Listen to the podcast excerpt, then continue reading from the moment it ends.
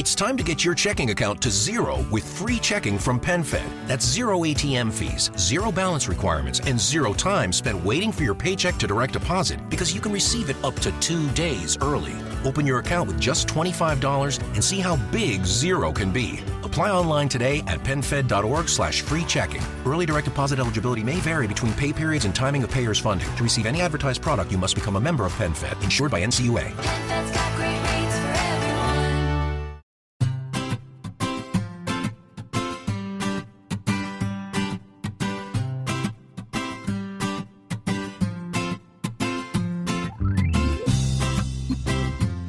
Bienvenidos al capítulo ciento veintiocho de Perspectiva, un podcast de Milcar F M donde analizamos cada semana todas las decisiones y estrategias de las empresas que nos rodean. Hoy repasaremos las noticias más interesantes de la actualidad y sobre todo comentaremos cómo WhatsApp se está convirtiendo en un todo en uno cada vez más alejado de su filosofía inicial. Si eres de los que les gusta estar informados, no lo dudes, sube el volumen y acompáñame. Yo soy David Isasi y hoy es seis de mayo de dos mil diecinueve. ¡Comenzamos!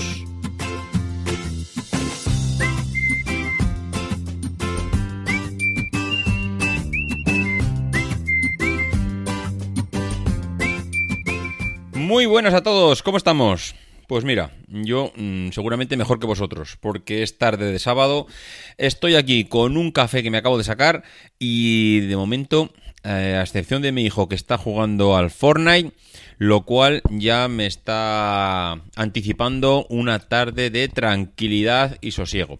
Sí, la verdad es que es muy triste, pero hay momentos en que necesitas... Pues esa ayuda, esa ayuda de, del Fortnite para tener un rato de tranquilidad podcasteril.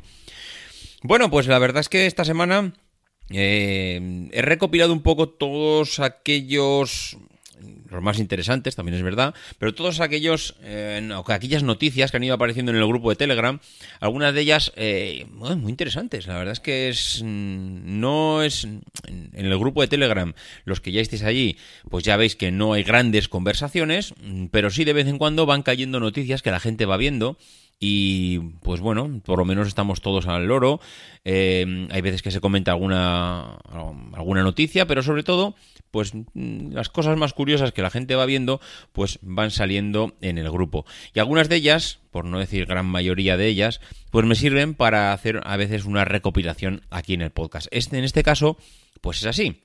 Y una de las primeras noticias que, que pude ver el otro día, pues iba relacionada con, con WhatsApp. Iba relacionada con WhatsApp porque parece ser, según la noticia que, publicada, que publicaba el Confidencial, eh, si no recuerdo mal, creo que tenía por ahí, a ver quién era el, el, eh, el periodista que lo... No, no, no, no aparece periodista. Bueno, pues según la noticia que... que publicaba el Confidencial, WhatsApp Web va a por Skype. Eh, parece ser que tiene intención de hacer llamadas desde el ordenador. Es decir, eh, WhatsApp está ahora mismo poniendo, mmm, según la noticia, por cierto, está poniendo un poco el objetivo siguiente en, en Skype. Yo es que estoy empezando a ver a, a WhatsApp ya un poco monstruito. No me está empezando... Bueno, a ver, miento. Me cuadra mucho, sé que prácticamente todo el mundo es usuario de WhatsApp, pero creo mmm, que está perdiendo un poquito la esencia y creo que se está empezando a llevar un poco por la deriva del mercado en cuanto a crecimiento de usuarios. Creo que está intentando acaparar funciones, creo que está intentando aglutinar cada vez más usuarios eh, dentro del servicio. Pero mmm, como ya prácticamente ya no hay sitio del mundo donde se pueda instaurar y que aparezca WhatsApp allí como arte de birli birloque y que de repente consiga veinte millones de usuarios, porque a no ser que vayamos a Marte y nos encontremos allí una legión de marcianos que no utilizan WhatsApp, aquí en la Tierra ya prácticamente donde tenía que llegar ha llegado. ¿Qué es lo que hacen? Pues intentar meter cada vez más servicios para captar más clientes. ¿Cuál es el problema este de captar más servicios? Yo siempre pongo, y yo creo que en, la, en toda la historia de Perspectiva ya me habréis escuchado decir siempre esta misma metáfora, mmm, que es la metáfora del pastelero y el panadero, y siempre pongo lo mismo, ya me la habréis escuchado seguramente dos o tres veces, pero es que, es que me está dando la sensación de que esto empieza a parecerse a esa metáfora. Y para los que os hayáis incorporado hace poco, pues la resumo muy rápidamente. La metáfora es la, de, la del el panadero que se dedica a hacer pan en su panadería, en la acera de enfrente tiene una pastelería que hacen de todo, y como el panadero, pues cuando termina de hacer el pan, tiene el horno caliente y todavía le sobra algo de harina, pues en vez de tirarla, inteligentemente lo que piensa es, oye, ¿y por qué con esta, con este poco de harina y azúcar que tengo aquí? ¿Y por qué con este horno caliente, en vez de tirarlo todo, tirarlo entre comillas, bueno, el calor del horno sí se está tirando, pues se tiene que volver a enfriar, y, en, y la harina, pues bueno, ya la tiene ahí, es lo que le ha sobrado un poco de, del saco que ha empleado, bueno, pues igual también hasta la tira. ¿Por qué no aprovecho todo? Pues voy a hacer unas magdalenas. Voy a hacer unas magdalenas porque tengo el horno caliente y me sobra aquí material. Pues con esto, que es dinero gratis, porque el horno ya está caliente y la harina ya la he comprado. Con lo cual, pues voy a hacer un par de kilos de, de magdalenas, las pongo ahí encima de la estantería y seguramente alguien que venga a comprar el pan, pues acaba picando.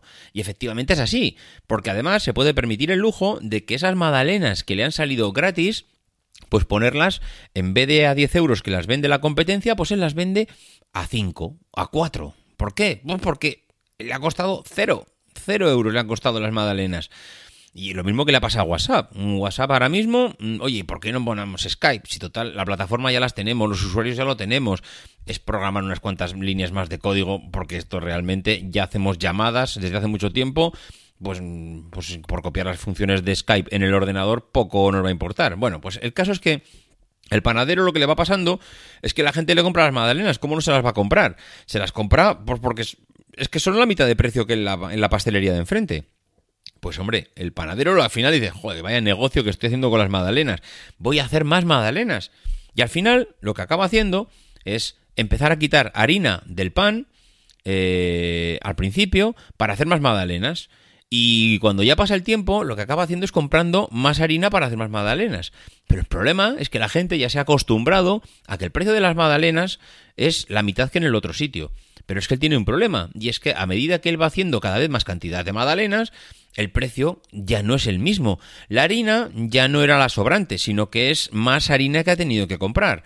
El horno ya no es solo con el calor que tenía, sino que he tenido que comprar, o sea, comprar, he tenido que poner el horno una hora más para hacer un montón más de magdalenas. Es decir, he incurrido en unos costes que antes no tenía, y al final, ¿qué me pasa? Pues que de una panadería que daba beneficios, pues mmm, acabo entrando, no sé si en pérdidas, pero acabo entrando en una dinámica que lo que me hace es perder ese margen de beneficios, porque acabo haciendo magdalenas en vez de hacer pan. Y mi negocio no eran las magdalenas, mi negocio era el pan. Bueno, esta metáfora, que ya digo que la he repetido varias veces, pero que me parece súper gráfica para mmm, eh, identificar ciertos movimientos en algunas empresas, en este caso WhatsApp empezó siendo una empresa de mensajería instantánea, que funcionaba muy bien, que ha sido súper popular, que hay países donde prácticamente no tiene competencia. Perfecto. Empezó eh, metiéndose en el mundo de las llamadas. WhatsApp ya no solo era para mensajes, sino que también era para llamadas. Empezó metiéndose con el tema, con aquello que hubo en su día de los estados. Eh, acordaros, ahora no me acuerdo cómo se llamaba la red. Eh, Snapchat, ¿puede ser? Diría que sí. Yo ya no sé, me falla la memoria. Eh, con eso de que Instagram quería comprar Snapchat, eh, no la compró, pero claro, como no la compró y Instagram, que al final acaba siendo el mismo padre que, que WhatsApp, pues mmm, no pudo hacerse con aquella, con aquella empresa, desarrolló su, su tecnología y acabó metiendo el tema de las stories o los estados, o ya no sé cómo demonio se llama en, en WhatsApp. Yo creo que en, en WhatsApp se llama estados. Bueno, pues también tenemos los estados dentro de WhatsApp. Ahora vamos a por Skype. Y, y también hemos copiado mmm, todo lo que hemos podido en cuanto a eh, stickers, pegatinas, etiquetas, bueno, ya no sé, todos los, mmm, todas las historias que hay por aquí desarrollándose dentro de WhatsApp. Es decir, WhatsApp se empieza a parecer a un monstruito donde todo aquello que vemos de la competencia, pues todo que, todo que lo implantamos. Pero claro, es que a medida que empiezas a desarrollar cada vez más servicios dentro de tu plataforma, pues te empiezas a convertir en un hub, empiezas a ser allí pues un todo en uno, empiezas a perder la esencia por la que la gente vino a WhatsApp. La gente vino a WhatsApp porque era una mensajería instantánea, era muy limpia, era muy clara, no había grandes historias, era mensajería pura y dura. En cambio, eh, si ves a tu competencia, ves a Telegram, Telegram no ha implementado grandes cosas y sigue la gente muy contenta en Telegram. La gente no se ha marchado. Yo creo que el usuario de Telegram, el que se ha marchado a WhatsApp, era porque mmm, tenía a la gente en WhatsApp. No porque estuviera descontento con el servicio, no porque estuviera descontento con Telegram.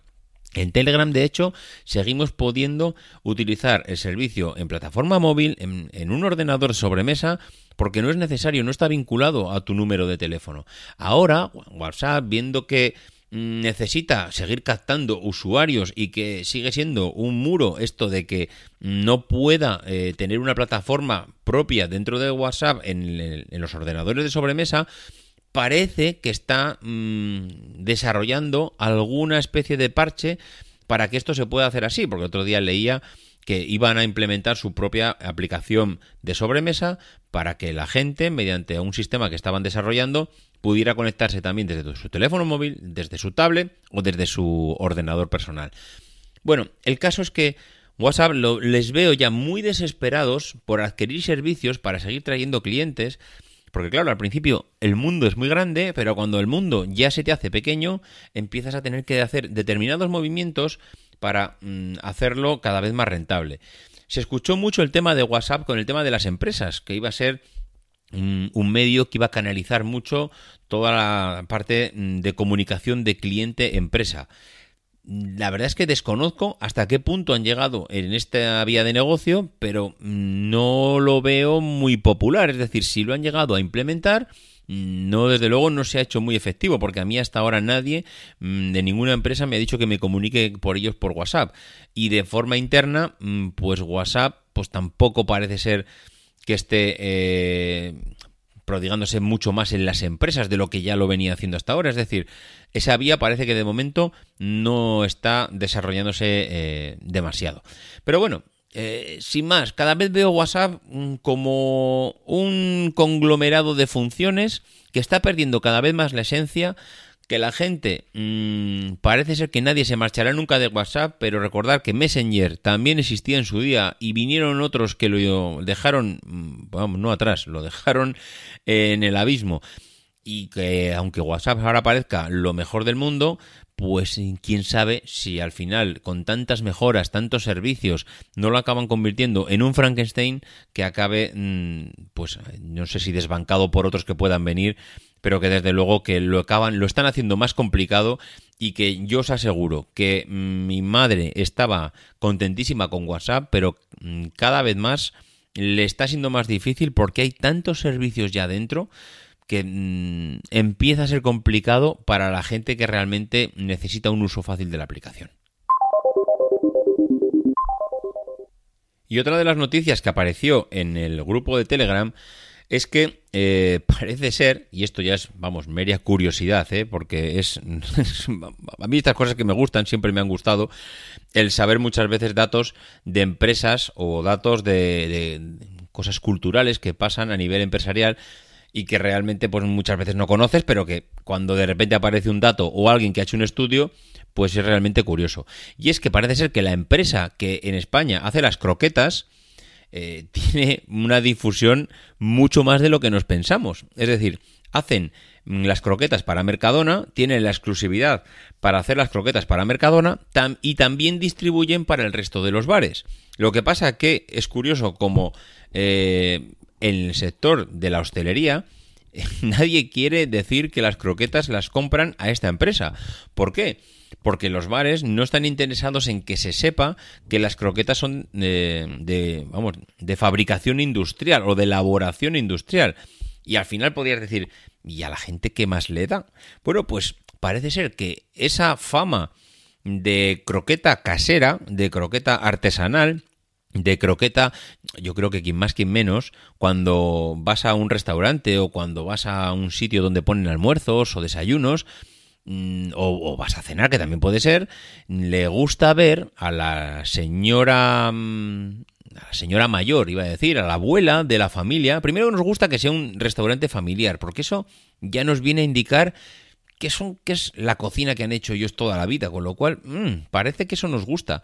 Y luego es encima, si por lo que sea cuando se abre la puerta de la cocina o, o cuando alguien se pasea del restaurante, alguien de la familia, y sale la abuela de la cocina, eso ya nos parece increíble. O sea, eso ya es, aunque la comida nos sepa mala, yo creo que acabamos diciendo que es maravillosa, porque es que tienen a la abuela en la cocina.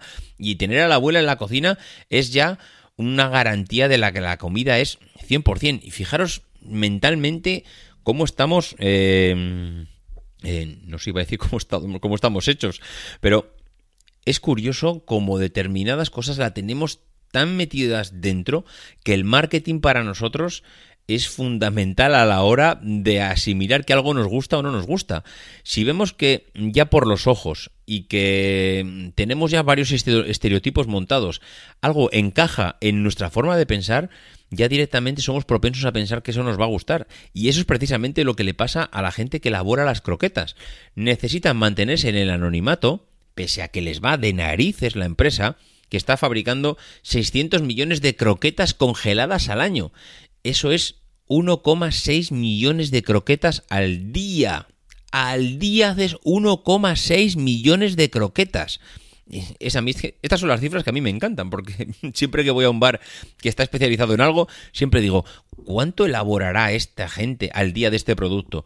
He ido a, a bares, ya sabéis que yo soy de Logroño, y en Logroño tenemos mmm, la famosa calle Laurel, y en la calle Laurel... With the Planet Fitness Black Card, you don't just get a great workout, you get a great perk out, because your membership is packed with perks. For one dollar down and twenty-four ninety-nine a month, you'll get perks like access to any of our twenty-four hundred clean and spacious locations. Bring a friend anytime and both workout with tons of equipment that'll give you that big fitness energy. Relax on the Black Card Spa and more. Workout and perk out with the P F Black Card. Join for just one dollar down and twenty-four ninety-nine a month. Sign up for the P F Black Card for one dollar down and get all the perks. Deal ends November twenty-second. See Home Club for details. Hay bares que se dedican, están especializados a un determinado producto y siempre que entro siempre me pregunto lo mismo. ¿Cuántos champiñones elaborará este bar al cabo del día? Son cifras que ellos normalmente no suelen dar y si las dan suelen mentir porque... eso va asociado a una determinada facturación.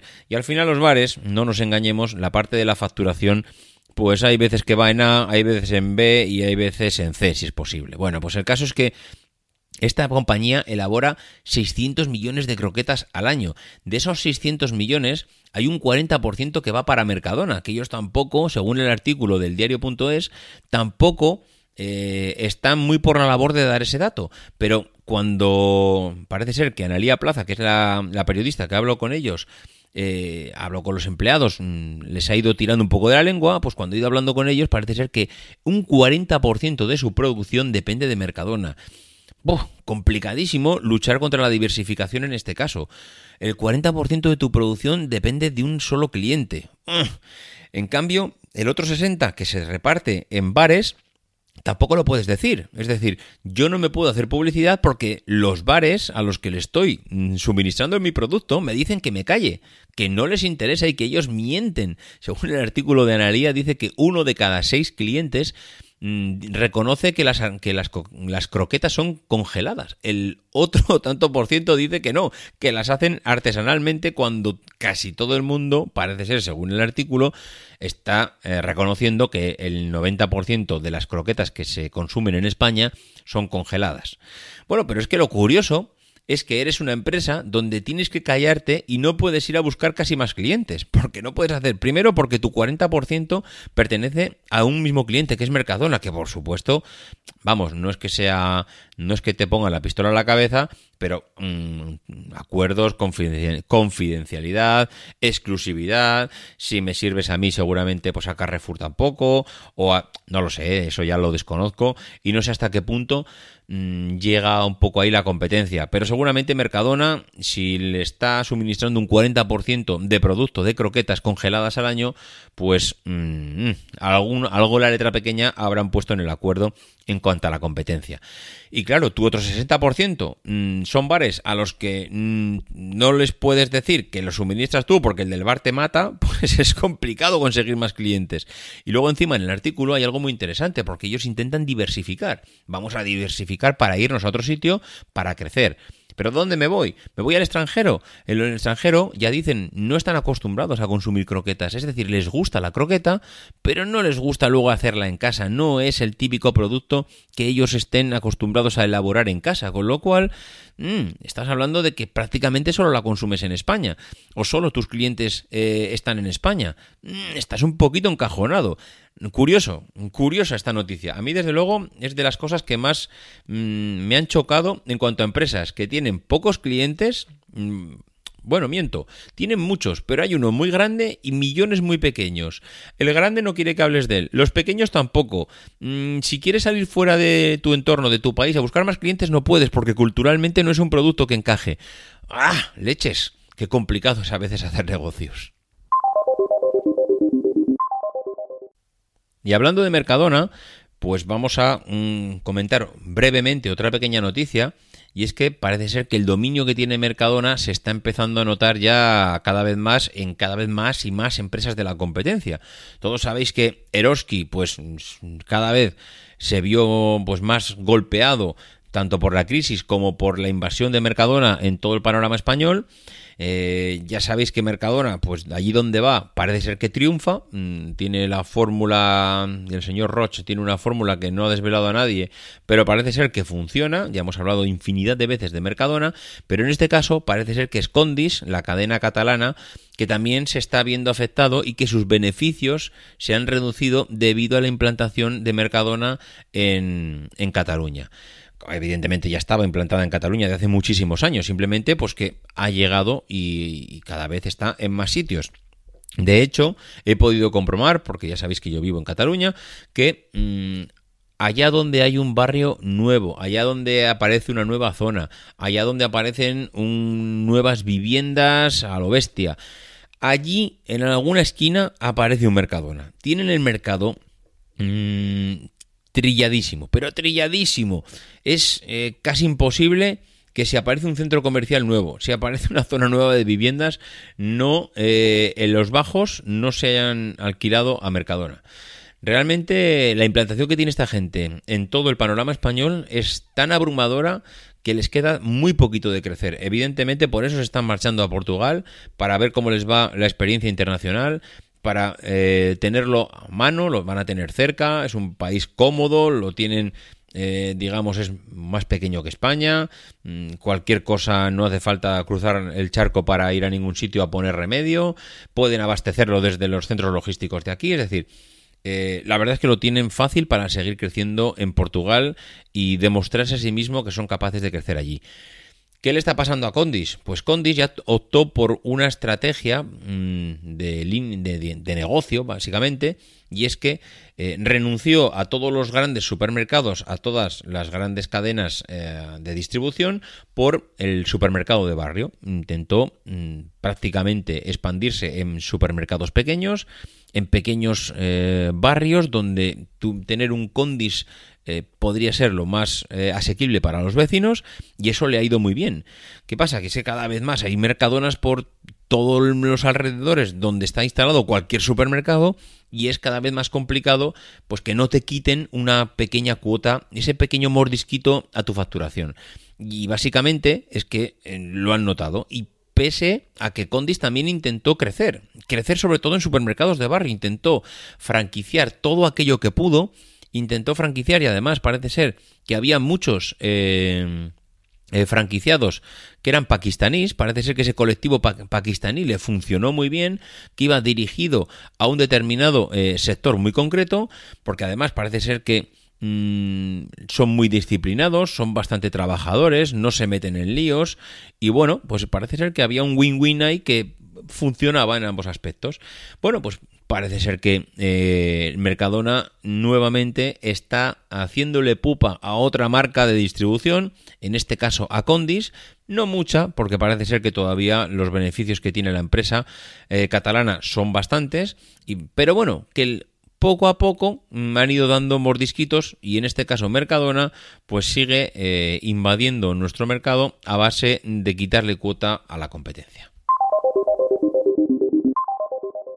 Y otra de las noticias eh, que también ya, bueno, esto ya también ronda un poco la curiosidad, que aparecieron el otro día, bueno, digo el otro día, que igual hay noticias que las tengo almacenadas de hace un mes, pero bueno, para mí todo es el otro día, que apareció en el grupo de Telegram, es que eh, parece ser que los centros de datos, algo que hubo hace unos años una moda de que había que tener un centro de datos porque todo iba a ser el Big Data, porque hay que eh, meternos en este negocio cuanto antes, antes de que vengan los grandes y, y podamos tener ventaja sobre ellos. Bueno, pues parece ser que los centros de datos propios no son más que un quebradero de cabeza para las grandes empresas.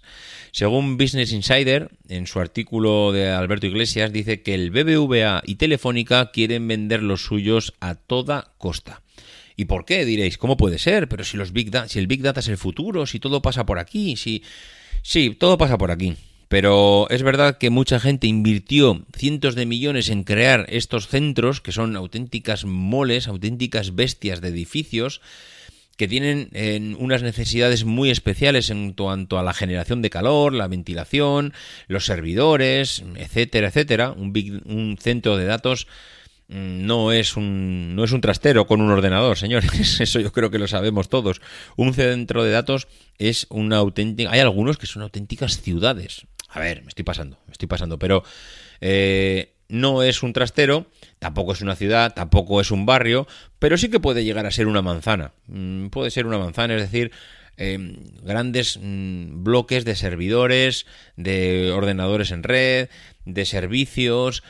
Daros cuenta que ahí tiene que haber, vamos, hay mucho tema metido. No es un ordenador conectado con otro en red. Allí estamos hablando de unos una cantidad de datos bestiales, todo redundado, todo con redundado en equipos, redundado en cableados, redundado en todo tipo de historias, con protección, con seguridad. Estamos hablando de cosas muy serias que seguramente a ti y a mí se nos escapan. Bueno, pues eso que a las grandes empresas les, contó, les costó un fortunón meterse en estas inversiones de centros de datos, pues ahora que las grandes multinacionales, eh, los Amazon, los Alibaba, Microsoft, Google y demás historias, eh, han llegado a hacer lo mismo, han llegado a manejar datos, han llegado a vendernos servicios de datos, pues a estas grandes empresas prácticamente no les sale a cuenta el tener un centro de datos para ellas. Les supone un gasto enorme en mantenimiento, en, en sueldos, en inversión. Un centro de datos hay que estar constantemente invirtiendo en él. Es verdad que, que también sacas un beneficio, pero prácticamente hoy en día si merece la pena más subcontratarlo. Si tienes paquetes de Amazon, de Google, de Microsoft que están ahí en la nube y que, están, y que son enormemente competitivos, tienes que o eres un, una empresa bestialmente grande o Amazon te va a pasar por encima, Microsoft te va a pasar por encima. Es prácticamente imposible que puedas ser competitivo si no estás ofreciendo servicios a nivel mundial. Con lo cual, estás ahora mismo eh, manteniendo una inversión que fácilmente podrías subcontratar y que fácilmente podrías quitarte un peso enorme de tu cuenta de resultados, cuando acabaría siendo como la limpieza de los baños en... Hombre, no me refiero a que el volumen de la cuenta sería lo mismo, lo que te cuesta limpiar los baños que un, que un centro de datos. Evidentemente, subcontratar esto a un tercero sería enormemente costoso, pero seguramente ni comparación con el gasto que te supone el... el tener abierto un centro de datos propio. Bueno, pues mmm, Telefónica eh, está intentando vender su centro de procesamiento de datos a alrededor de unos quinientos o seiscientos millones de euros. Pues hombre, si alguno tiene algo suelto por ahí en el bolsillo y está dispuesto a comprarse un centro de datos, pues lo puede hacer. Telefónica está pasando por momentos complicados, diría yo. Y de hecho, os voy a poner en, el enlace, en, las, en las notas del programa. Os voy a poner el otro día eh, también en el grupo de Telegram, y esto ya va a ser para terminar el podcast con esta noticia, os voy a poner un vídeo que nos enlazaron eh, el otro día en Telegram y que la verdad es que, mira, si os digo la verdad, no he mirado si el vídeo es de hace un mes o es de hace diez años. Hombre, por las, los datos que se da, están dando ahí, me da más la sensación que es de hace un mes que de hace diez años. de quien dice un mes, de hace unos meses. Es, el vídeo me da la sensación que es relativamente reciente. Y habla de por qué Telefónica va a ser la siguiente gran empresa española en que va a quebrar. A mí me cuesta creerlo. Y no es que me cueste creerlo por lo que se... Mmm, a ver, a ver, voy a decirlo bien. No me cuesta creerlo por los datos que da el, que da el, el vídeo. Me da, cuesta creerlo por la magnitud de empresa de la que estamos hablando.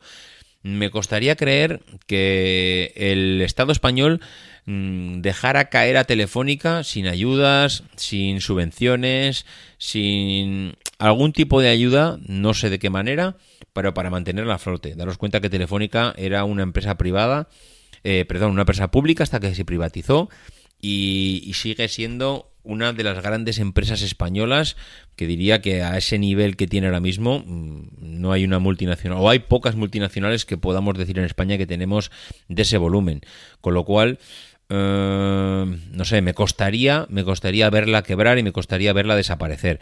Pero el vídeo que os voy a dejar en las notas, yo os diría, nada, el vídeo se ve rápido, no sé si pueden ser cinco minutos... Pero es interesante ver el por qué dice el vídeo que va a quebrar. Básicamente está, eh, está basado en que no puede ser que una empresa con el volumen de facturación que tiene pueda tener tan poquísimos beneficios como tiene ahora. Y no puede ser que el volumen de facturación que tiene, que va ligado al volumen de deuda que tiene, que es una deuda enorme, puede ser, a ver, eh, por pasarlo a números fáciles. Si yo tengo unas eh, si tengo unas, unos ingresos de cien y tengo una deuda de noventa, en cambio mis beneficios han sido de dos, es decir, si tú tienes un beneficio de dos y tienes una deuda de noventa, pues aquí algo no cuadra. ¿Cómo vas a devolver noventa si estás ganando dos anualmente? Mm, bueno, no sé, darle una vuelta al vídeo y a ver qué, y a ver qué os parece. Bueno, pues hasta aquí ha llegado el podcast de esta semana. En principio, nada más. Esta semana sí que os voy a dejar los datos de contacto. Eh, por vía email, ya sabéis, david isasi arroba mac punto com, en Twitter, arroba macsatine, en el grupo de Telegram, que tenéis el enlace en la página de Perspectiva, milcar punto f m barra perspectiva. Ahí podéis dejar también los comentarios a este episodio. Y que nada más, que nos escuchamos la semana que viene y que no dejéis de intentar ser ah, y que no dejéis de intentar ser uno de esos locos que hace lo posible por cambiar el mundo. Madre mía, qué cabeza.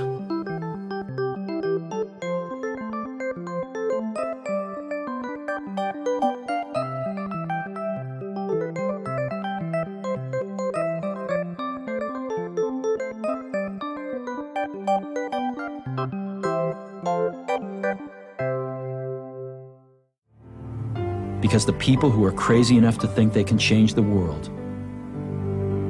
are the ones who do.